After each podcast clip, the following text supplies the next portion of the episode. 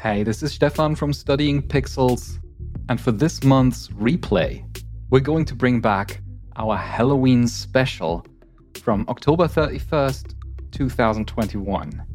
This is about cursed video games. It's an extra creepy episode, and I distinctly remember that when we recorded it back then, we recorded during the daytime, but in order to establish the mood a little bit, we deliberately closed the curtains and we put up candles and we put on some, you know, scary music.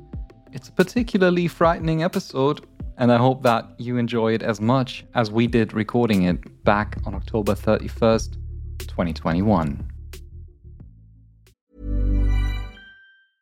I'm Sandra, and I'm just the professional your small business was looking for. But you didn't hire me, because you didn't use LinkedIn Jobs. LinkedIn has professionals you can't find anywhere else, including those who aren't actively looking for a new job, but might be open to the perfect role, like me.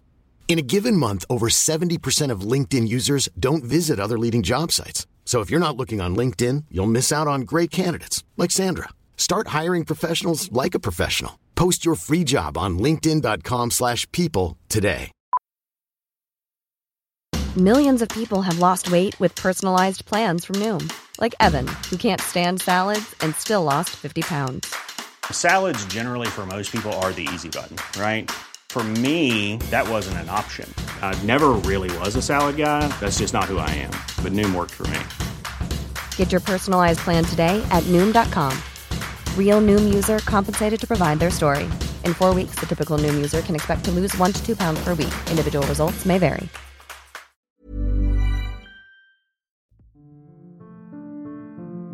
You are listening to Studying Pixels, a spooky podcast on game studies and video game culture. I'm Stefan Heinrich Simond, a game studies scholar from Germany. I'm Dan Hughes, a Japanese scholar from Texas. And you can find us every Sunday on Studying Pixels dot com and wherever you get your podcasts. A doctor says, "Mister Roberts, we got you back. You were dead for ten minutes. As the patient grins and says, "Mister Roberts is still dead." Ooh. Oh, starting out strong. That was a, a two-sentence horror story. I found it on, on the subreddit, two-sentence horror. This is something that I just can't stop browsing. They're very addictive and very spooky. Perfect for this time of year. Do you know any good ones? Any two-sentence horror stories? Yes. Well, I may be I may be paraphrasing this one, but one of my favorites is, um, I was woken up late at night by the crying of my wife and child. I wish they would stop. They died two weeks ago. Ooh, that's the shiver. That's the good stuff. Um, yep. I, I think one of my favorite ones is, you're a child, and uh, in the middle of the night, you're being woken up by your mother from the kitchen. She says, "Honey, can you come down, please?" So you make your way down. Halfway down the stairs, you hear your mother's voice from the bedroom. "Don't go. I heard it too." Oh, that is such a good one. There, oh, the the horror of the uh, um. The accidental doppelganger. Yeah. It really scares me. Yeah. Well, I guess, dear listeners, you have already figured that this is our Halloween special episode. So we won't do any of the regular things. We won't have a, a separate main story. We won't do any side quests. And instead, we are mainly here to share some creepy stories, specifically some creepy pastas. And not just any creepypastas, but creepypastas that centrally feature video games, because there are quite a lot of them. It seems like video games are a good platform for horror stories. Yes, there's something about, I think, uh, the shared memory that we all have of older video games. Something draws us to stories about how they may have gotten very scary, or something may have gone awry when you pop that cartridge into your system. Some weird glitches appear. Some strange things happen. You're being transported to a different place. A boss is suddenly not who they were supposed to be. Or games even break the fourth wall. I think that's something that that permeates most of these creepypastas. They go beyond what a game is supposed to be doing, and they pervade into your actual life. Yes. Being stalked by some character that you thought was friendly at first, but now has turned his back on you. Oh, man. Oh, man. I mean, I guess we have to mention, since those are creepypastas, just for the sake of journalistic ethics, these are not our stories. Like, we haven't made them up. They are by actual authors, usually, or they are, like, fumbled together from various sources. Some of them are urban myths. For some, it's it's easy to identify a clear author, someone who wrote this up, at least. For others, it's like information that we got from all over the place. So we can't always name, we can't always credit the authors. And, of course, um, we will, throughout this episode, treat them as if they were real. We will tell mm. these stories. Whether we believe they are true or not is a whole nother story. But I think part of the appeal is to assume, for the just for the sake of it, that they are true. Well, that's what makes them scary, after all, is that you wonder, could this have really happened? And I think the answer is yes. Yes. Well, I mean, normally we would uh, declare, if we ever report anything on this show of which we are not certain that it is actually true, and we would double check our sources. Uh, well, this one is a special episode and is an exception from that. And of course, maybe it's also apt to give a content warning up front, just to be fair. This episode will include allusions to violent crimes, to violence in general, to suicide as well. I think those are pretty much the big things uh, that will be included in these uh, in these creepy stories. And we hope that you can, you know, sit down, have yourself a nice cup of tea, uh, maybe close your curtains or lean back, close your eyes, and enjoy the creepypastas that we've collected. Shall we start off with maybe maybe a classic? A classic. Oh, yes. That I actually find quite interesting. This is about Lavender Town and Pokemon Red and Blue. Pokemon, as we know, has been the center of some controversies. Um, I specifically remember that with the Pokemon anime, that there was an episode that was supposed to trigger photosensitive seizures, in especially in children. It was a special attack that Pikachu did at some point, and the screen flashed in various different colors. And it would it would actually trigger seizures, right? Yeah, it was uh, Electric Soldier Porygon was the name of the episode. And uh, there was something about the animation style that they used going with that that character, that it was, there needed to be a warning in front of it, and I think it did actually trigger a few seizures. Yeah, I think this is yeah. this is not fake. I have also seen the episode uh, back in the day when I was a child. I haven't I haven't rewatched it, but I remember that I've seen it. And um, it it was uh, a little bit. I, I don't suffer from photosensitive seizures. I never had any seizures, although it can mm. even it can happen. Even if you're not diagnosed with it, you can have a seizure. It's normal that throughout the course of a person's life, it can happen two or three times without being actually considered pathological. But I do remember seeing this episode and having this sinking feeling in my stomach, as if if this went on longer for a couple of seconds, like the quickness of the screen flashing, then it might have done something to me as well. Yeah, so very, uh, very relatable, uncomfortable feeling, and uh, I think they they had to, as I understand it, they had to rem- they had to either put the warning in front, and then they had to remove the episode, and I think they had to do a lot of tweaking in it to make sure mm. that that wouldn't happen again. Yeah, yeah. What a terrible idea is this? I'm, honestly, I know it seems it seems like there wasn't a lot of thought put into it, frankly. So I don't know if calling an idea, calling it an idea is really appropriate. You'd think that that would be on your on your checklist of making children's television programming. Number one would be don't give them seizures. Yes, it's like it's not hard to do. Just don't right, make right. the screen completely flash all the time. My goodness. But one of the oldest stories revolving around Pokemon is the so-called Lavender Town Syndrome, or the, or better known as the Lavender Town Incident. This is an incident that took place after the release of the games Pokemon Red and Blue in Japan in February nineteen ninety-six. And Lavender Town is an actual place in these games that I would I would say it emphasizes the dark side of Pokemon. It is, oh yes. Yeah, right. It's a cursed place. In in this in Lavender Town, you can only find ghost type Pokemon. And in its center is uh, Pokemon Tower. That's kind of the highlight of Lavender Town. And this Pokemon Tower is full of uh, trainers mourning for their deceased Pokemon, and it's riddled with gravestones. So it's uh, a side that you don't usually see of such a child-friendly uh, lore like Pokemon. Yes, it's very deliberate that death is real in Pokemon, and sometimes your Pokemon friends will die. Yeah, yeah, they will do that, as sad as it is. And um, especially noteworthy regarding Lavender Town is um, that it has a certain score, like a, an original musical composition that plays in the background.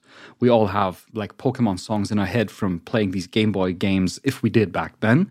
And there's a specific kind of track that plays in Lavender Town that is allegedly linked to the suicide of about two hundred children in Japan.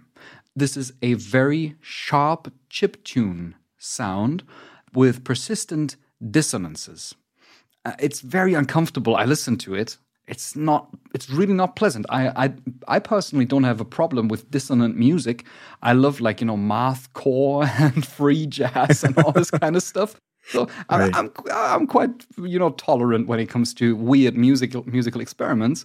But but this is really hardly bearable, especially because it contains high frequencies.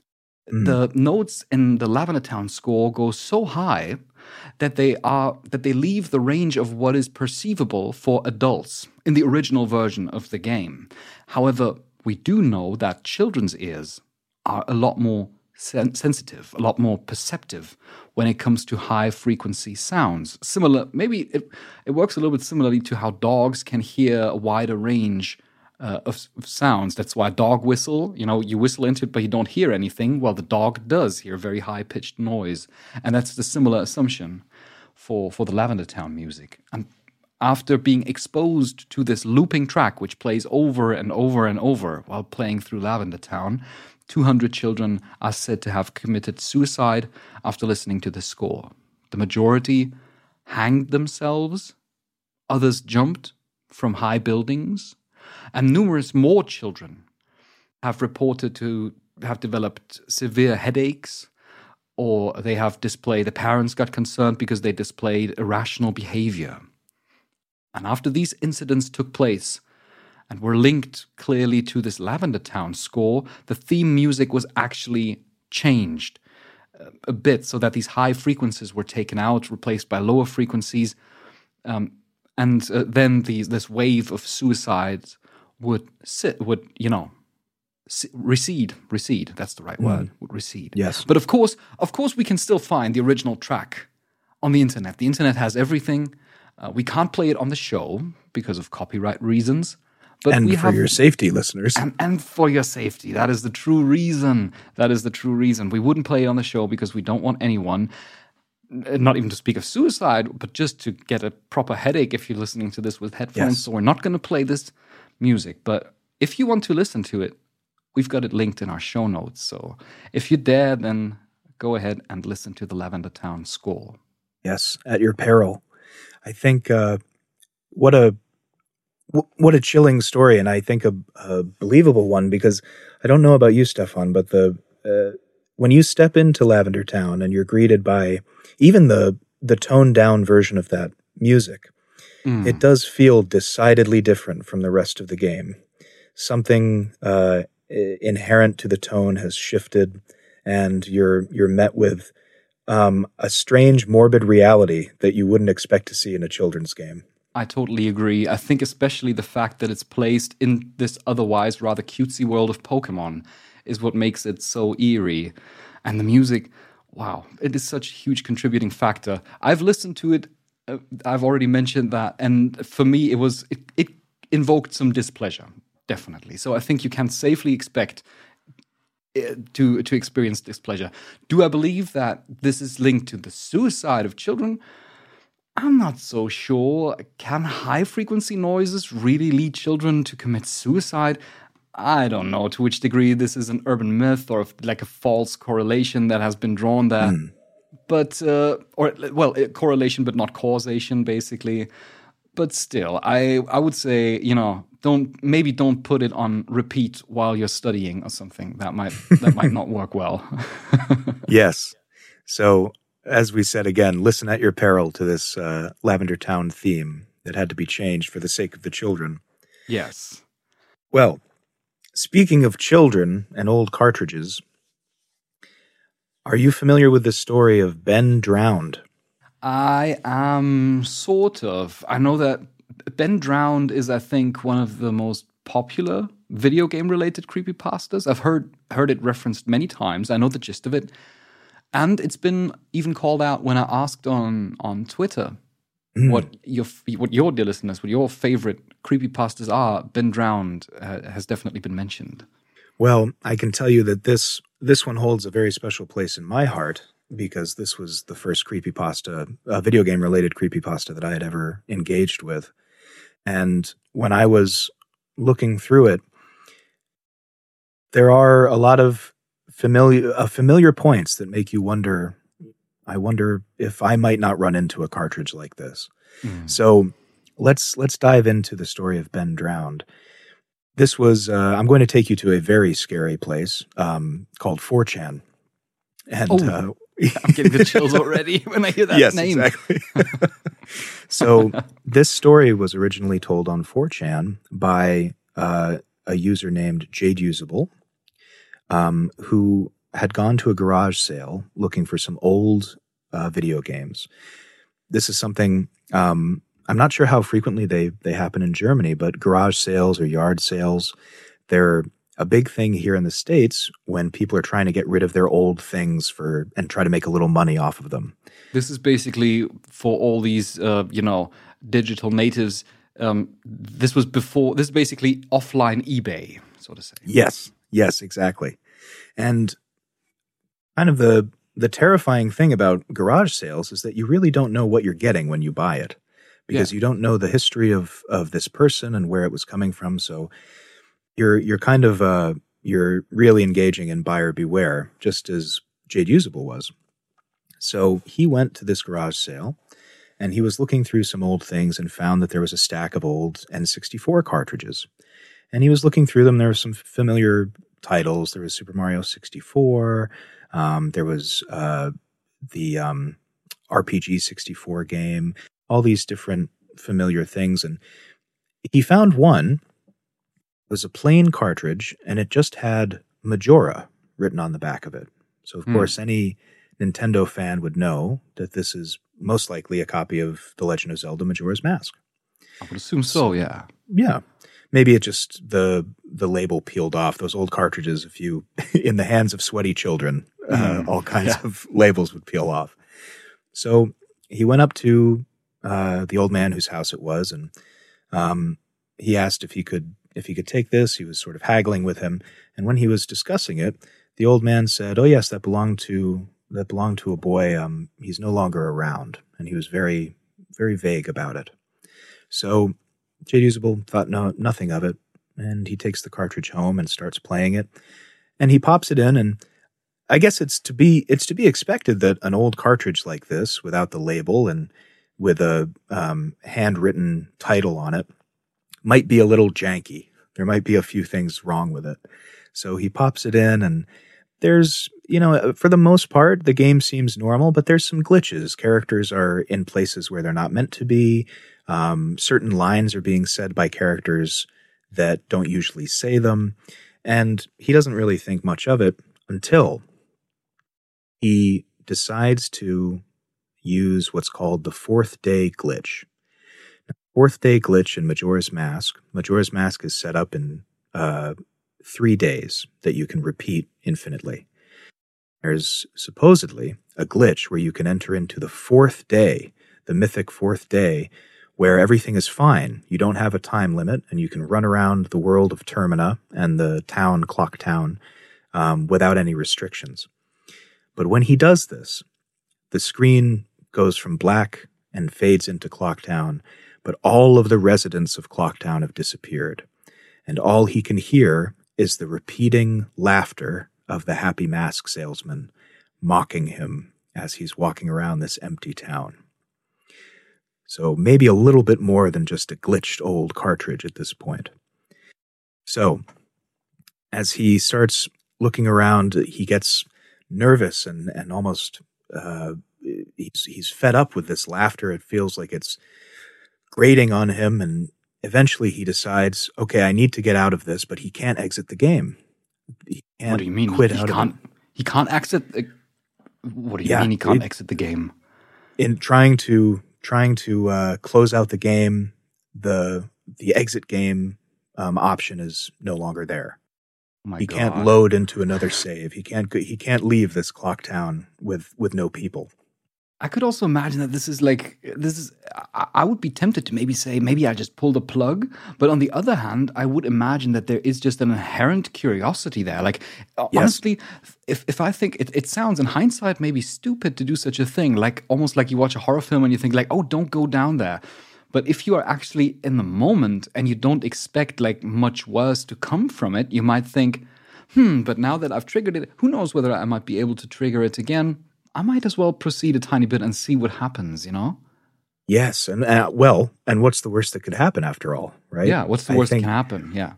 I think you're exactly right because um, Jadusable uh, explains that Majora's Mask is one of his favorite games. So he knows it inside and out. And so yeah. I would say if you discover something, you, you almost feel like um, you're, you're an intrepid explorer finding something that no other speedrunner or Majora's Mask player has ever found. So it, creepy though it may be, I think you would. You would say, oh, what what am I finding here? And so what he finds uh, is is pretty disconcerting. So when he's trying to leave, he realizes he can't leave the game. He can't reset it.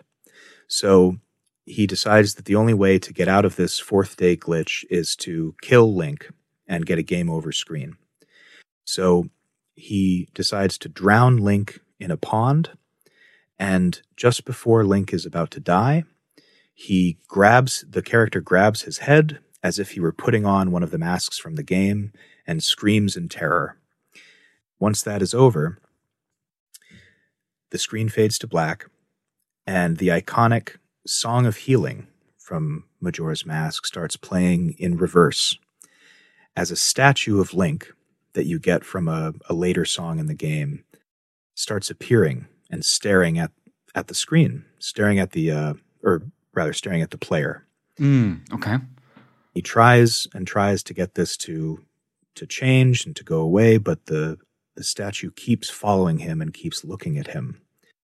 And whenever he attempts to escape this or tries to leave the game, he's met with either the iconic line, "You've met with a terrible fate," or the iconic line from Ben Drowned, "You shouldn't have done that." So on he goes, experimenting, getting told he shouldn't have done that more times than he can count. Oh, I, f- I find that so so creepy if a game yes. tells me, like, because, because the thing is, Uh, there's so many things we do in games that we should not do in real life. And when mm. suddenly this appears, it, it's like the game addresses you directly and says, like, it takes you into responsibility or holds you accountable. Yes. And staring into this, uh, for, and again, th- this is something that it's part of the normal game in Majora's Mask. There's a, um, the Elegy of Emptiness is another song. You create a, a statue of yourself to sort of weigh on Uh, pressure blocks so that you can solve puzzles. Mm. But the face is, is it's grinning eerily and it's very empty with nothing behind its eyes. And that's what's staring back at this player the entire time. Mm. Very, uh, very judgmental, very... I'd run, run out of the room. Yes. I'd move, at this move out. Let's leave that N sixty-four here. I'll get a new one probably yeah, somewhere okay. at the gar- garage sale. there's, there's so many other games I could play. I'd be like, nope, I have my own garage sale here. ninety-nine cents, you go. This is Majora. Enjoy. Now, here's here's where things come to a an eerie, I shouldn't say close, because there is follow-up to this, but the story of Jadusable comes to an eerie, eerie sort of close. So after he's experimenting with this, he starts using um, chat bots, like Cleverbot, and it appears that this character, Ben, whose name was on the save file that he loaded from this cartridge, is contacting him outside of the game, speaking with him through these automated chats and knowing things about him that no one could possibly know. Very terrifying things. Well, this goes on for a while, and unfortunately, we don't have any further posts from Jadusable, but we do have a, a few posts from his roommate, um, who we later come to find out seems to have been taken over by this entity, Ben, or maybe it was Ben the entire time. But whoever we know to be, whether it was Jadusable posting these uh, findings on four chan to begin with, or if something had escaped from this cartridge, it's impossible to know. But we haven't heard from Jadusable since he's posted about this strange cartridge that he found at the garage sale. So Ben was basically, Ben was the former owner, the kid that disappeared. Mm. That's how I how I how I would understand it. He's the kid that disappeared, and he's something happened to him, and we don't know what it is. And he might yes. have been trapped inside this cartridge. Something terrible. Trapped is a facsimile of the of the main character for who knows, maybe and maybe until the end of time. Very scary. God, oh God, man. I mean, what are you going to do in such a case? You know, I, I, I've I, I've read some excerpts from Ben Drowned, but I haven't. I've never really heard the entire story in full. I think mm. it's quite a long read, right? And there's several parts or something. This is really an extensive thing. Yes, it's it. Uh, it goes on past this story of the cartridge, where we find a little bit more out about who Ben may have been. Um, but I think that listeners out there, I, I encourage you to look look into this, because Jadusable actually uploaded video of these glitches that he was experiencing. And they're they're pretty chilling um, to see these uh, these strange things happen in a game that may be familiar to so many of you. Especially because often this material, to me, I think I've only seen screenshots, and it doesn't really look like Photoshopped. So it's like, if you no. were to fabricate this, you'd have to uh, pretty much try and, you know, maybe use a ROM of a game and of, of the mm. game, and then try to alter it and temper with the code and put in new assets and so on. So it's like quite some effort to fabricate these things. Yes. So certainly possible, but was it fabricated or was it real? No, oh, who knows? well, the same the same can be said of the story of Pale Luna. Mm. Um, this is also, it's very similar to uh, how the story of Ben Drowned started. And it's been, the story of Pale Luna has been written up by Mikael Honorides. I found his name online. Um, and we have to uh, get our mindset framed as in, this is the nineteen eighties. And in the nineteen eighties, you know, there was a lot of stuff going on. Like, people were um, exchanging floppy disks on the, on schoolyards all the time. And you didn't have like a gigantic range of selection of ROMs and so on on the internet. But instead, you would go to school and your friend would like hand you a couple of floppy disks. And you could, you know, you exchange them with other people in order to play games. And And a lot of these things that were on these floppy disks, and this is not this is not made up, a lot of these things were demos. And when I say demos, mm. then I don't mean like parts of games, but they were um, often people used to take a, you know, the title screen of a game, and then they fumbled around with it and inserted their own messages and their own name and so on. They modded games and they made tiny quirky games themselves, like, you know, DOS games that have no graphic, that are just text adventures. And distributed them. So it was a very, I would say, a, a very deregulated kind of free-flowing exchange of all kinds of weird things. And it wouldn't be rare to come across something that has not really been heard of much before. And one of these is Pale Luna. It is a game of unknown origin. And some of these copies have apparently been distributed in the Bay Area of San Francisco. And it is it is a text adventure. Again, nineteen eighties, it's similar to the game Zork, which is one of the first uh, you know, text adventure exploration uh, games. Yeah. Um, means uh, this means that you always have like a short description, and then you have a command line in which you can enter text or command of what to do. You press enter, and then you get feedback on that command. Yeah. Go up. I do not know up. For example, yes, yes. And when you start the game, Pale Luna, the following lines appear on the screen. You are in a dark room. Moonlight shines through the window. There is gold in the corner, along with a shovel and a rope. There is a door to the east.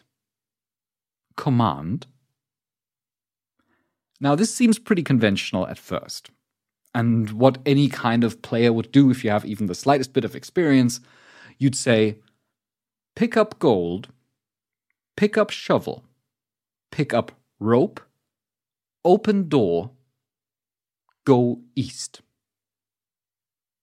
And this is exactly right. This is the correct sequence uh, in which you can do things in order to then leave this room.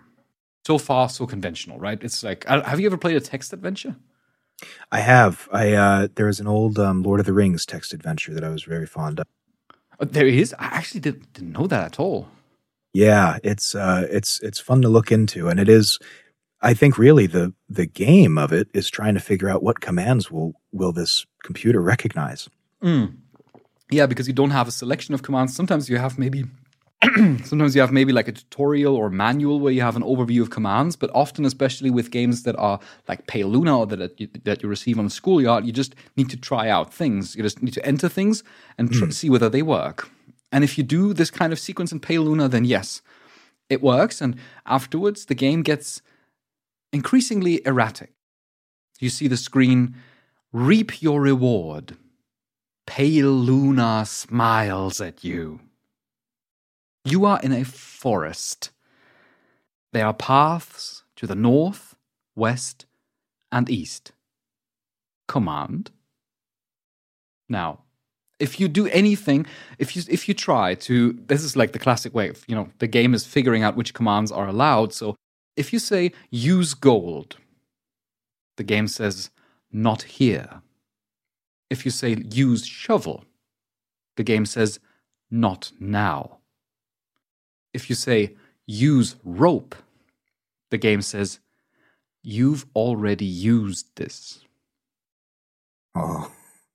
Dear. You see where this is going? Yes, I do. At least I think I do. And well, even if I don't, I don't like where it's going. No matter where it's going, it's nowhere good. It's not good. No. Actually, figuring out where to go is the next big challenge, because you remember that it said three paths are to the north, west, and east. And you now have three directions in which you could go. You could say go north, go west, or go east, but there's only one right answer. And the thing is, if you give the wrong answer, then the game crashes, crashes your system. Mm. So you need to restart your entire computer, and you need to start over. If you put in the right direction, then the same prompt appears again. Three directions, north, west, and east. So you need to go through an elaborate process of guessing, randomly guessing which direction is the correct one. It's a super frustrating experience. It's totally buggy, of course, you know, because normally you would yeah. be you would get a prompt and then you could just try again, maybe. Many people aborted the game at this point. Although I think much like uh, much like with Ben Drowned, my curiosity would get the better of me. If yeah. I, if it kept hard crashing my system, I would think, well, what is beyond this choice? Exactly. You then, at a certain point, you want to know, and there has been yeah. a person, Michael Nevins is his name, to uh, systematically approach this thing and try to solve it. He tried over and over again. It took him five and a half hours to complete this lengthy sequence of trial and error over and over again. Just these directional inputs. And as he finally reached the end of this of this trial and error sequence, on the display appeared the following lines. Pale Luna smiles wide. There are no paths. Pale Luna smiles wide. The ground is soft. Pale Luna smiles wide. Here. Command. And then you have to do another right series of actions, which then come quite naturally. Dig hole, drop gold, fill hole.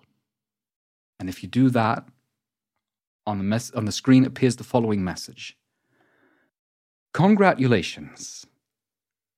forty point two four two four eight minus one hundred twenty-one point four four three four. Oh, coordinates.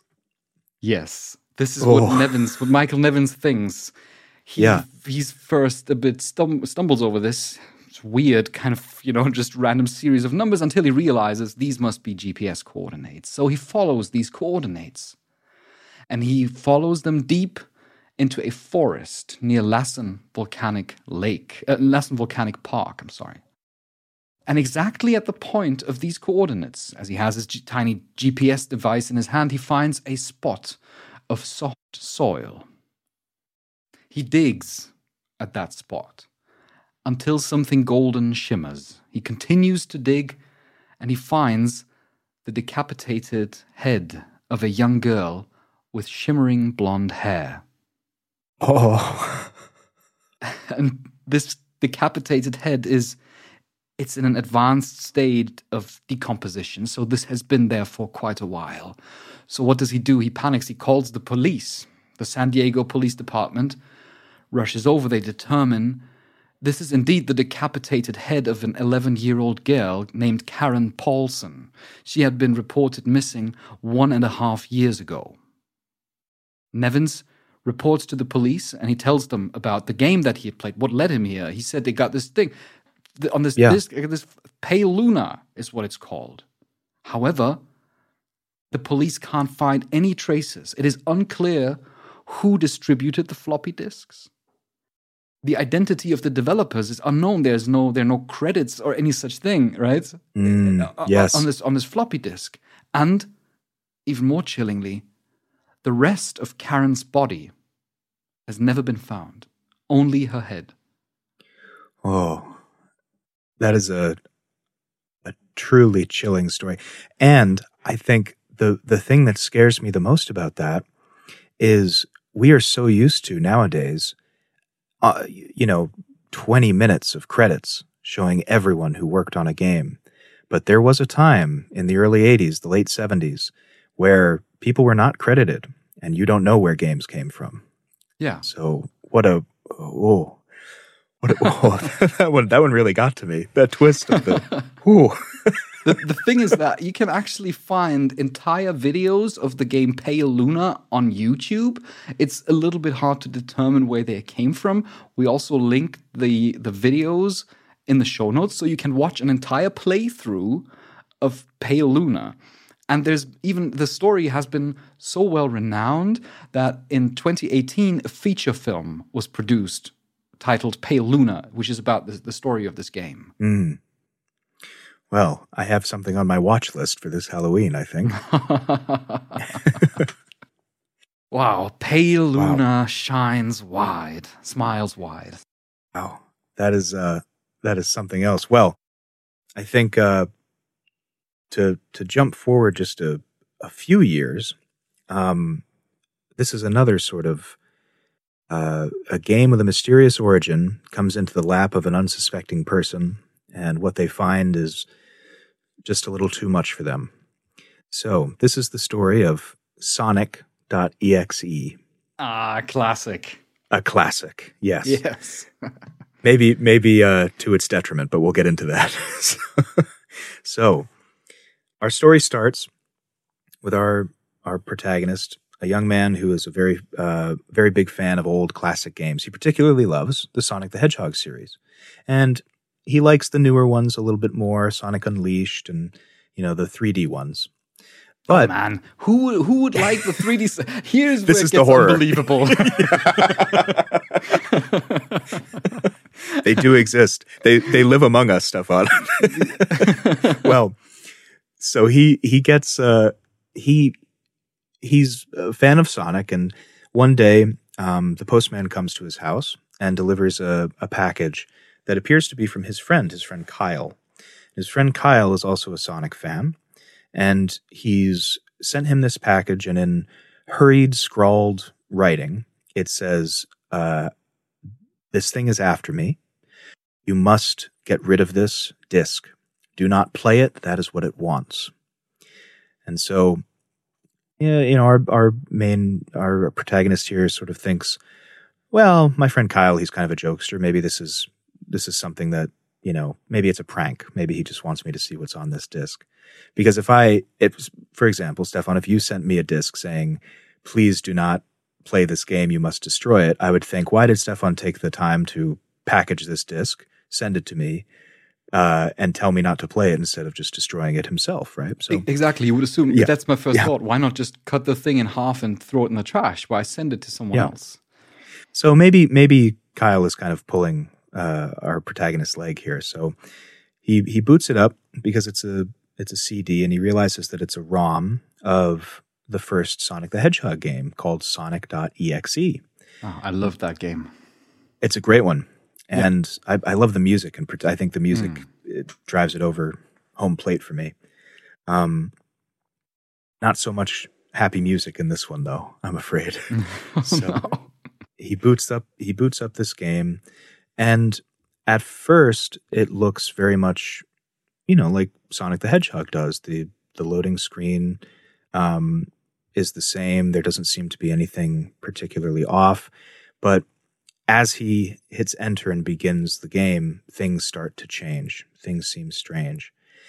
Strangely enough, he's able to choose which character to play, and it's Tails, Knuckles, and then Robotnik, oddly enough.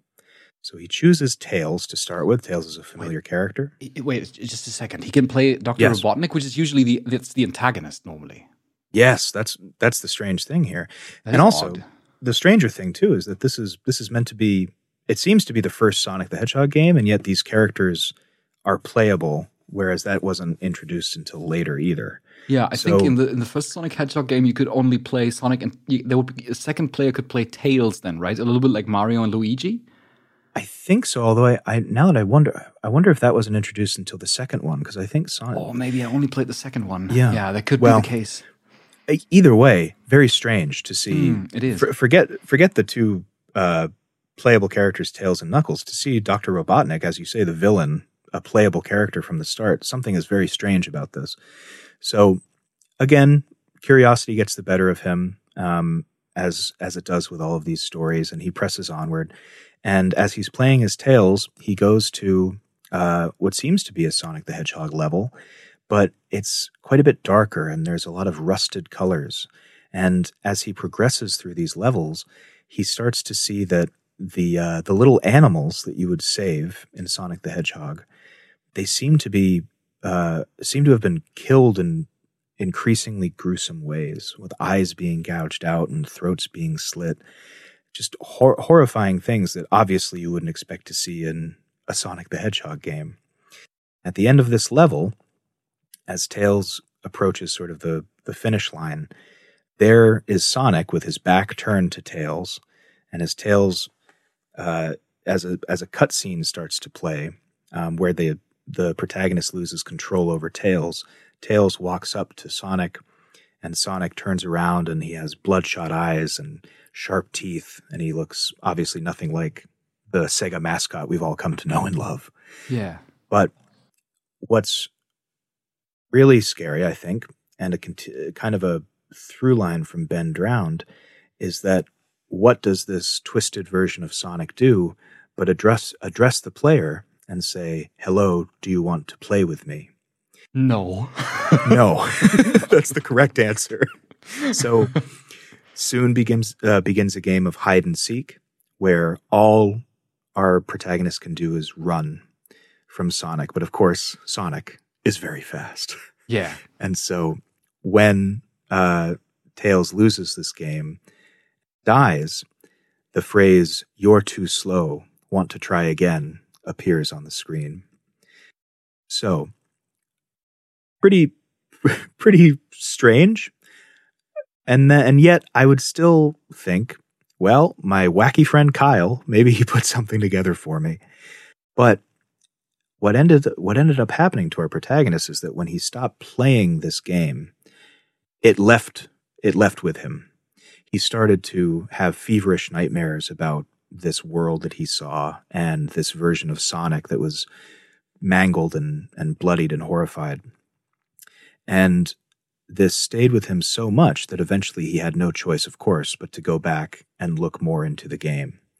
So after looking into a few different a few different levels where different horrifying things happens to Knuckles um, and Tails, respectively, eventually he chooses to play as Doctor Robotnik.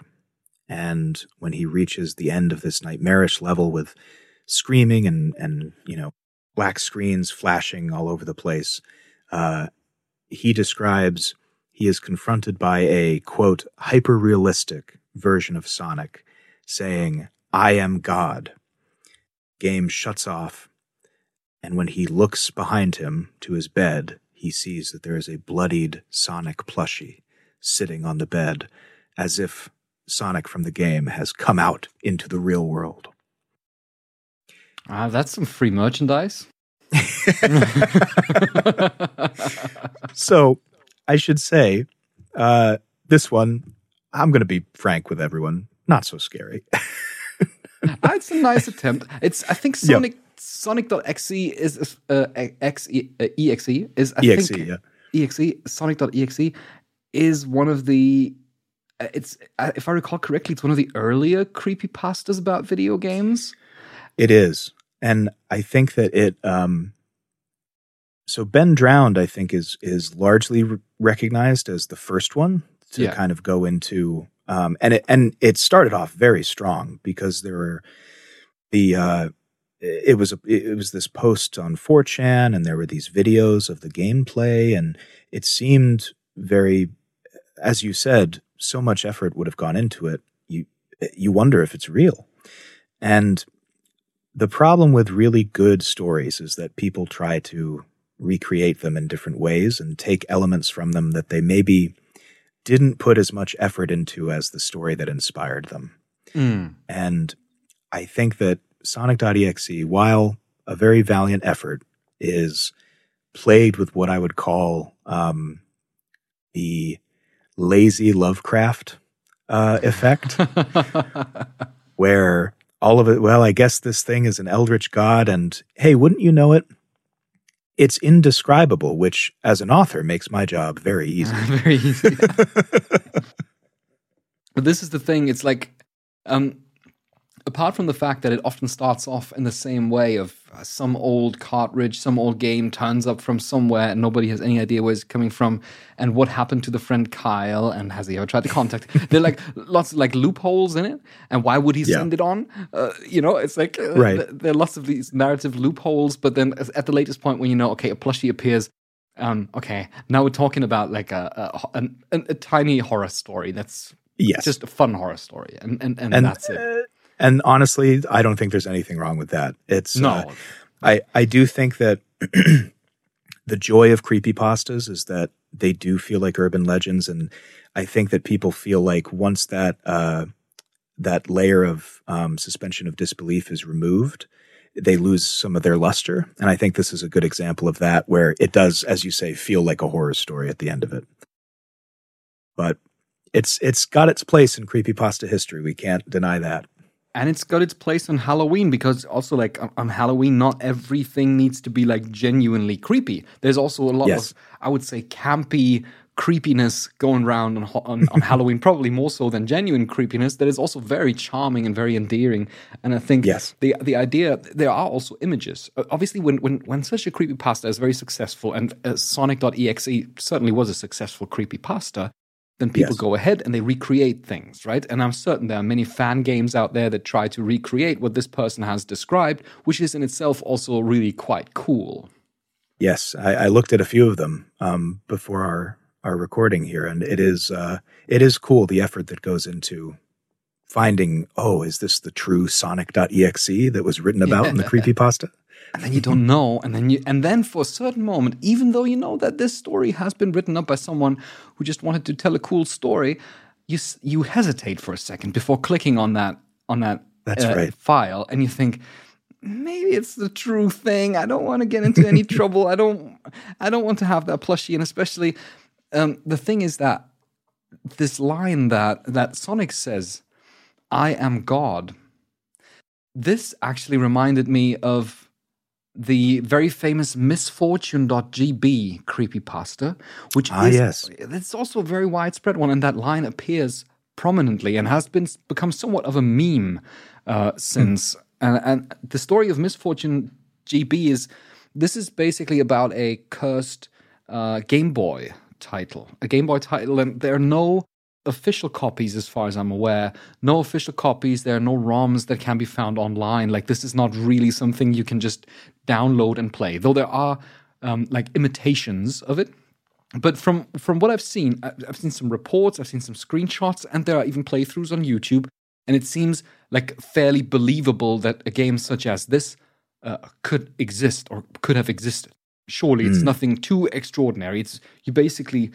Play in misfortune dot g b, you play a, a little boy, and he's confronted with a devilish entity. It has all is engrossed in this old Game Boy look, so it's an isometric thing. It looks a little bit like, you know, Pokemon um, in its in its art design. And when this devilish entity appears at the beginning of the game, it spews the line, quote, "I exist within the fabric of reality. Do you want to challenge me?" Question mark. And if you then accept the challenge, and this is not there, there, there's no voiceover, right? In in Misfortune, if you accept the challenge, then you go through a series of screens, like in any conventional puzzle game, with somewhat, I would say, random and sometimes eerie puzzles and guessing games. For example, you would be asked the question, "How many people died in this building?" And then you have to select a number on the screen, but you have no indication of what is right or wrong. Or another example, you enter the screen and it's like you've got four huts on the screen, and this Game Boy look, you know, like almost an, it's an old Zelda or Pokemon game. Yeah. They, the huts all look identical, and you have to enter one of them.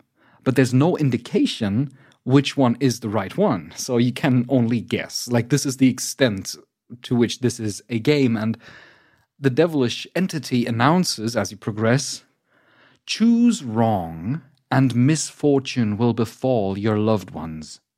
Are you ready to play?" Now, it's especially striking that there's a game over screen in this game. That really has become the meme, because if you fail, this is really the slightest mistake that you make, you fail. Dissonant music starts ringing, eerie dissonant music. And this devil appears, and in bloody writing, in a text box underneath, it says, "I am God here." Yes, not not something you want to hear from a devil, I wouldn't think. This is this is what ties it to Sonic dot e x e, right?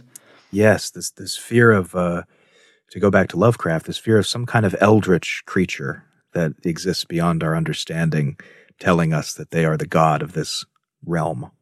And apparently existing beyond the domain of the game, because mm. this the, um, the the misfortune in the title of the game, it, it seems to seep out of this game, literally, because uh, after seeing this game over screen, several people supposedly went missing. Some took their own lives, and some developed symptoms of depression. The reason for this is unclear. Similarly to Lavender Town, the music of misfortune dot g b is under suspicion of causing this kind of, you know, sensation of uneasiness.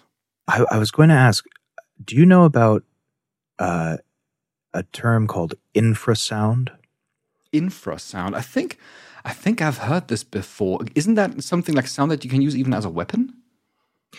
I think... I think maybe, but as I understand it, there's a, there's an idea that when you go into a house and you all of a sudden you feel as if something is off, or you feel like maybe there's somebody watching you, or what we may describe as a ghostly encounter. Certain areas have this high, highly elevated amount of what's called infrasound, which is a certain frequency that plays tricks on our mind. And I wonder if these games, the Lavender Town theme and this dissonant music, maybe are tapping into something similar. You might be right about that, because I don't know much about um, paranormal research, but as far as I'm aware, there is there is actual evidence that there are certain you know, places that are reported to be haunted. And in mm. these places, certain there are certain things that you can you can detect, such as um, you know an, an unusual uh, shift in temperature in a certain place, which is often yes. possible to be explained by you know an air drift or something. There are obviously a lot of like reasonable explanations for these phenomena, and it might be that infrasound might be might be one of such explanations. Something that we haven't yet quite learned to understand, but that does exist and evoke certain things that we just then have seemingly no explanation for. Yes. And while I initially said that no copies of misfortune dot g b are available anymore, this is not entirely true, because the curious thing about this, and I don't have a full understanding of what this means, but misfortune dot g b is supposedly contained in some popular games, hidden away in these games. We're talking about titles such as Legend of Zelda Link's Awakening, Pokemon Red, Spud's Adventure, and this is Puchi Karat, I would assume, and Atelier mm. Marie, the Japanese version. Um, this is very strange. I tried to look up where this idea comes from, and there are actual reports of people online who report. I, I looked up for I looked this up for Pokemon Red, because that's the game that I know the most out of all of these. Mm. Yes. Um, there are people who report that they have found like a certain sequence of events that they can use to be warped into misfortune dot g b. It requires some glitches to be triggered, ah. a very specific sequence of events to be triggered. Uh, sometimes it's even necessary to use cheating tools, although this is not the case for Pokemon Red, where you could play the entirety of misfortune dot g b in Pokemon Red. Uh, who knows whether this is true? This dude or this person who wrote this mm. wrote up this kind of walkthrough said that it o- they only managed to trigger it twice, but they did manage to trigger it with the steps that they that they did. Many people in the comments said like, hey, I just wasted four hours of my time trying to trigger this. So we don't know, and as always, misfortune dot g b does not have any credits, and the creator remains unknown. Oh, there's something, there's something even today, I think, of a hidden game within a game that is very frightening. Yeah. The idea that you could, you could actually, you know, you could be playing something like, um, uh, maybe Fatal Frame, uh, maybe a spooky game like Silent Hill, something like that, and to suddenly stumble into something that you feel shouldn't be there in the first place. And it's not entirely impossible if you think about the fact that, okay, so surely Nintendo has not deliberately implemented misfortune dot g b into these games. That would make absolutely zero... It, even for Nintendo standards, it would make zero sense. But the thing is that we know of several incidents where developers have smuggled things into games that have then been distributed, such as, let's assume you're a developer, you're working on Pokemon Red, and you manage to smuggle a small fraction of code into there that is overlooked. You do it relatively at the end of the process, and then these cartridges are created, and obviously you can't take they can't take it out because these cartridges are already there. And then who knows? They're distributed all over the world, and we know we don't know who it was amongst the, the team, but it's not entirely impossible that a game such as this would be hidden in other games, even though Nintendo might not have intended to do that. Well, I think on the subject of hidden games, can I tempt you with a story about a game that may have never existed in the first place? Oh, this starts off well. This is our last one, right? Our last story yes. for tonight. So perhaps, before I jump into the story of Polybius, do you have any other uh, two-sentence horror stories that are uh, scratching uh, at the back of your mind? Um, none that come to mind. I- I'm thinking there's so many good ones, but... I can't remember any from the top of my head, I think. Do you have any? I do. I I, I looked one up uh, just before we started here, and uh, this is one of my favorites, and I wanted to make sure I had the re- the reading of it correctly. The last thing I saw was my alarm clock flashing twelve oh seven before she pushed her long, rotting nails through my chest, her other hand muffling my screams. I sat bolt upright, relieved it was only a dream, but as I saw my alarm clock read twelve oh six, I heard my closet door creak open. Oh, Jesus Christ, that's a good one. Right? That is a good one. Oh, oh I, the waking I think, nightmare. Yeah, the thing is that if I if I do, I, I recall one that is uh, that I I'm gonna mess it up trying to narrate it, but it goes roughly like this. Yes. You wake up in the middle of the night as you hear the sounds of your parents being murdered. Someone sneaks into your room and you hide under the blanket and you hear how they swipe their finger across the mirror in, in, on your closet door. And then the sound disappears. And as you pull the blanket back, you approach the mirror and you can't see anything, so you you know you, you exhale against it. And you see the writing, "I know you're awake." Oh. Oh, very good, listeners. All right, sleep tightly tonight. All right, well, the last story I have for all of us, the last story that I present to the Midnight Society, um, is a story about, uh, I'm going to take you back again to the nineteen eighties. Um, good time. Very good time, but also very spooky time, where I think uh, there's something about the pre-internet age that all of us living within the internet age can look back on and think, wow, there was really no accountability or paper trails or anything, and things could just get lost and and fall through the cracks. Very, very kind of frightening time. So I'm going to take you to Portland, Oregon, where in several arcades, local arcades, when the arcade boom was still kind of fresh out in Portland, Oregon, there was an arcade cabinet that was, it was the talk of the town. Everybody played this game. They were almost addicted to this game called Polybius, an old stand-up arcade cabinet where you would, you know, just a quarter per play, and it, there would be lines out the door. And sometimes people would have to be pried away from the game so that other people could have a turn to play. Very popular. But you may be thinking, why haven't I heard of this game? Well, it would seem that this game Polybius only existed in these arcades in Portland, Oregon. Maybe they were elsewhere, but there are no reports of that. Something about this this area of the States, there it's the only place that got these arcade cabinets. Owners of these arcades found these machines to be very strange. I don't think they ordered them. They were just brought into their arcades. And every now and again, as uh, the players were, you know, taken away from the game and the arcade was shut down for the evening, men in black suits would show up and they would appear to be taking data from this cabinet. But they never took the money from it. They only ever looked as if they were trying to see some input data from players or how the game maybe progressed. It's unclear. But what we know is that they had no interest in the money. Now, the players of this cabinet, Polybius, began experiencing many different pathologic issues. They were having amnesia. They were becoming ins- insomniacs. They were having nightmares, and there were even reports of suicide attempts linked to people who had played this game, Polybius.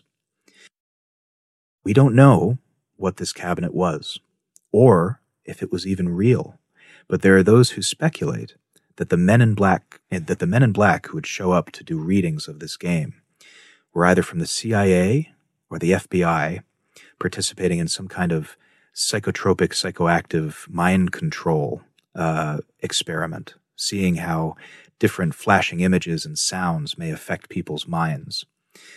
Now, if that hasn't hooked you already, I can tell you that while there's no record of these cabinets, some intrepid uh, video game players and arcade enthusiasts have recreated this game from the stories that they heard from those people in Portland, Oregon.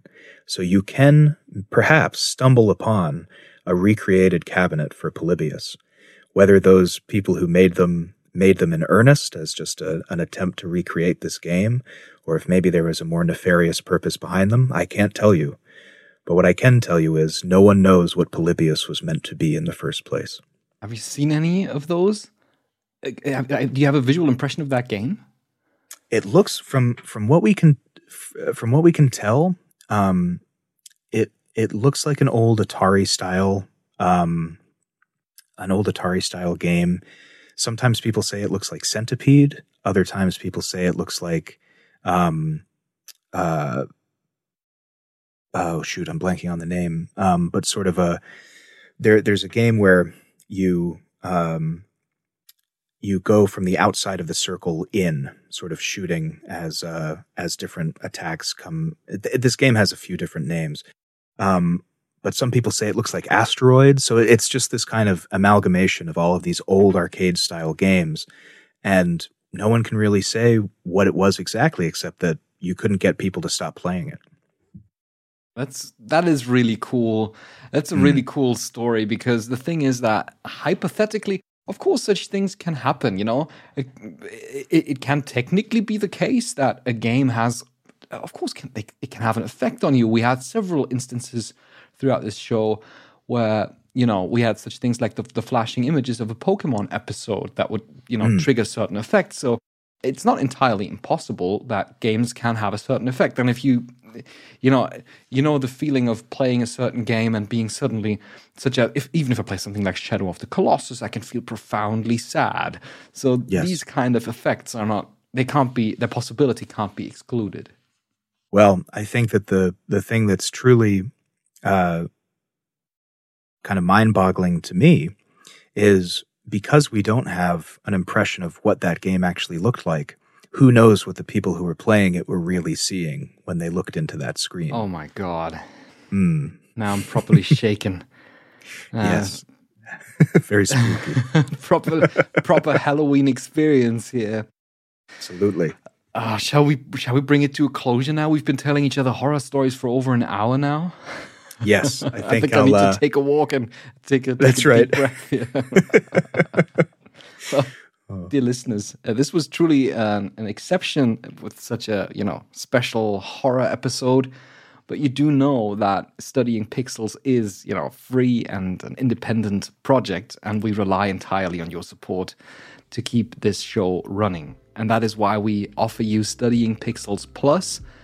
It is essentially our Patreon program. And if you want to support us, then you get three nice things at once. First, you get our sincere gratitude. Secondly, you get a lovely sticker. Uh, it has the writing I am studying pixels on it and features our cute mascot Pixelcoon. And thirdly, you get a monthly but plus episode. And this month we have an episode on how not to write a term paper. Because if you're a little bit too shaken now to think of your term paper and you want to get back into the zone, then you got to listen to that plus episode. If you're curious, yes. You can get Studying Pixels Plus at studyingpixels.com slash plus to find out more. And of course, thank you so very much for listening. If you like this show, then please share it with your friends. Share it on social media. Don't send any copies of cursed games to any people. Instead, destroy them immediately. Yes. Use your brains, folks. Yes. Let us know your favorite video game-related creepypastas, cre- stories of cursed games. Submit your thoughts and questions to podcast at studying pixels dot com or find us on social media. And we're looking forward to hear from you. We'll talk again. Next and happy week. Halloween. Happy Halloween. Ooh. I haven't said happy Halloween at all. Happy Halloween. Happy Halloween.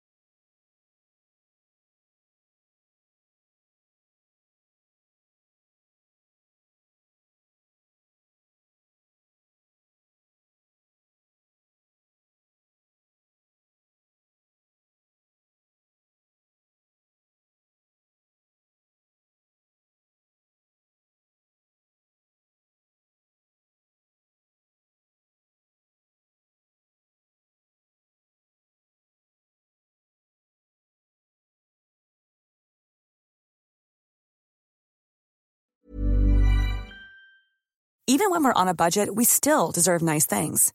Quince is a place to scoop up stunning high-end goods for fifty to eighty percent less than similar brands. They have buttery soft cashmere sweaters starting at fifty dollars, luxurious Italian leather bags, and so much more. Plus, Quince only works with factories that use safe, ethical, and responsible manufacturing.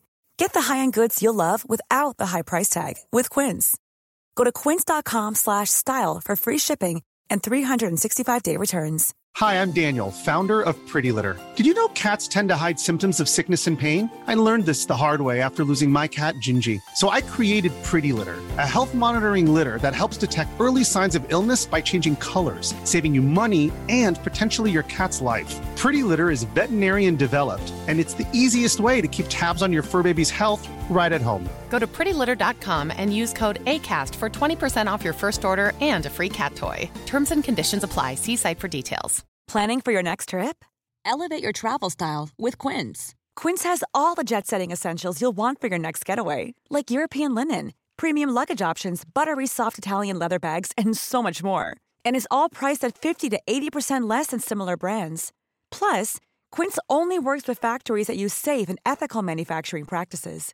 Pack your bags with high-quality essentials you'll be wearing for vacations to come with Quince. Go to quince dot com slash pack for free shipping and three sixty-five day returns.